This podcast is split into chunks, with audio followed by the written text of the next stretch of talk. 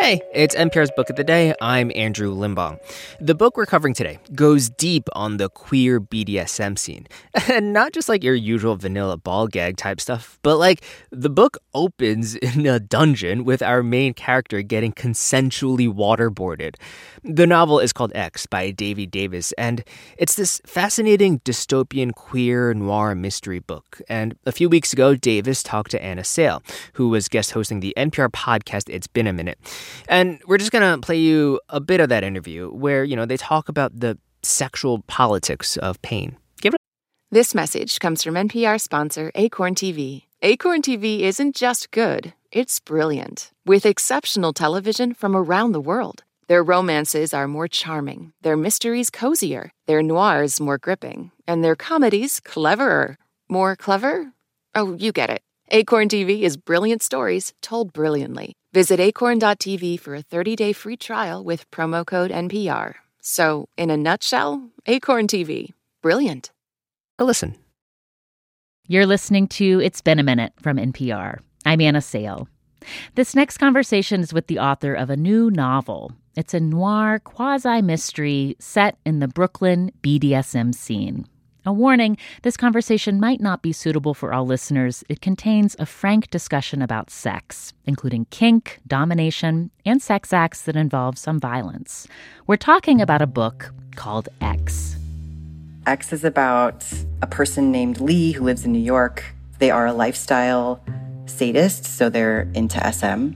And a chance encounter with a mysterious person named X kind of takes them on this treasure hunt. That's Davey Davis, the author of X. This treasure hunt isn't as fun as it sounds. Lee has to find X before the government moves her out of the country. In the world of the book, sex workers, trans people, and immigrants in the scene all live under that threat. They're trying to find them again before they are exported because the US government is in the process of exporting undesirable people.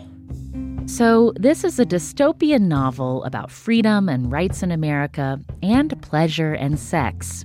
All things we've been talking about a lot lately as the country has digested the Supreme Court's overturning of Roe v. Wade. But this story reframes those tensions and locates them not in courts or abortion clinics, but in queer clubs and BDSM dungeons. Come with Davey and me there. I talked to Davey about the romance of sadism, bureaucracy as a tool of oppression, and why their protagonist needs a good therapist. Enjoy. In your mind, when was this happening? When is this book unfolding? I, I think of it as kind of honestly just like an alternate version of right now. I was actually inspired that the exporting thing was something that I came across while reading Christopher Isherwood writing about the Weimar, uh, like the kind of queer underground culture of the Weimar Republic in Germany. So t- there is definitely like a precedent for encouraging undesirable populations to leave, which is what what the German government was doing at the beginning of its extermination program. So I, I just lifted that from that kind of context. And to me, what I'm really interested in is parallel routes of government austerity and uh, oppression and how those can kind of look different at any given time. And it's uh, kind of amazing how quickly these things can change, as I think all of us are thinking about after uh, last week. You mean the overturning Roe versus Wade? We're, we're Yes. speaking the week after Yeah. that court decision came out. Let's talk a little bit more about the fun aspects of kink. You, you have called this book your love letter to sadists, and I. Why did you want to write a love letter to sadists? What did you want to describe and celebrate about what happens in these interactions? I love that question. I'm glad you noticed that. First of all, because I think that when we're talking about like the pathologization of I, what people mostly now call BDSM, I, I feel like the focus is more on the masochist, right? Like no one can really understand why they would want to do something that is scary and painful and challenging to their body, even though no one questions why someone would want to give birth or climb a mountain, right? Those are all kind of, they, they hit a lot of the same marks for people. no one really spends too much time thinking about the sadist because somebody who hurts people is already criminalized, already deviant. And, you know, obviously, I'm not a person who thinks that that's the case for uh, consensual interactions between people who are looking for an intense experience, um, an erotic experience, a romantic experience. I think sadists are very romantic. Tell me more about that. well, what is romance? Romance is a big, glamorous, sweeping, sexy feeling that you're sharing with another person. And and it is very romantic to like love somebody or be so attracted to somebody that you'll go to this limit with them, you know. It, and it's it's kind of like you know when you see a kitten and it's so cute and you just want to squeeze it and you could just eat it, put it in your mouth. Ah. Like it to me it's like a on that kind of wavelength. You know what I mean? You're like, "Ah, you're just so sexy. I want to kind of destroy you." But not really, but maybe. Along with the eroticism of pain, I was struck how much there was stuffing away of feelings in the novel. Mm. um, there's a lot of cutting off, blocking people on phones, um, being done with a relationship, and ghosting.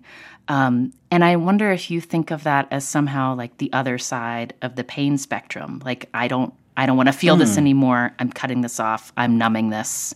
Um, mm because I it was alongside such extreme sensation. Yeah. Well, I think looked at a certain way it's the same thing, you know, like high intensity sensation can be numbing. It can be an escape. It can be turning off and checking out. And the thing about SM, everybody in the community is like communication first. It is all about talking. It is all about getting inside the other person's head. It's about being real with people. It's about um, really honestly evaluating and talking about the risks that you're taking because it is risky. It can be really dangerous. You're taking part in that on purpose. You know, we say that that's the ideal, but not everybody is a great communicator. I know I definitely haven't been, and I probably will continue to not be the world's best communicator. And so, to me, there is an element of hypocrisy there with somebody, right? Where we're supposed to have this like extremely raw, extremely straightforward exchange with each other. But at the same time, if, if I get overwhelmed, I might just block you and not talk to you. and the internet and phones, right? That makes that so easy for us to not have that actual human to human encounter. So I was kind of having fun playing with the contrast between those two things. Yeah. I mean, and it's kind of bold because to make such a sort of intimate um, portrayal of this of, of, of a scene that you that's part of your life, and then to also kind of play with its hypocrisies and the parts of it that aren't always behaving the way in which they aspire to behave. It's bold. I well, that's good. I hope so.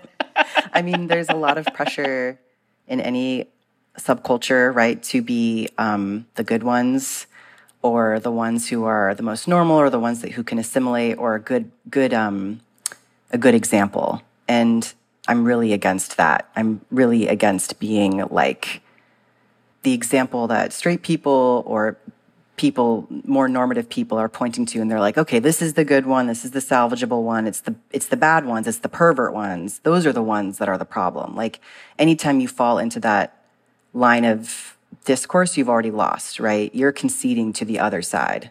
Um, and I don't think that that's makes sense as um, any kind of strategy for building power and liberation for for erotic and sexual freedom. Hmm. So unlikable characters are a political statement. Yeah, and it's not art if it's one dimensional or if it could easily become you know, a press release. That's not interesting and it's not real. Thank you very much. Yeah, thank you. Thanks again to Davey Davis. Their book X is out now. They also run a weekly newsletter and mutual aid fundraiser at itsdavid.substack.com.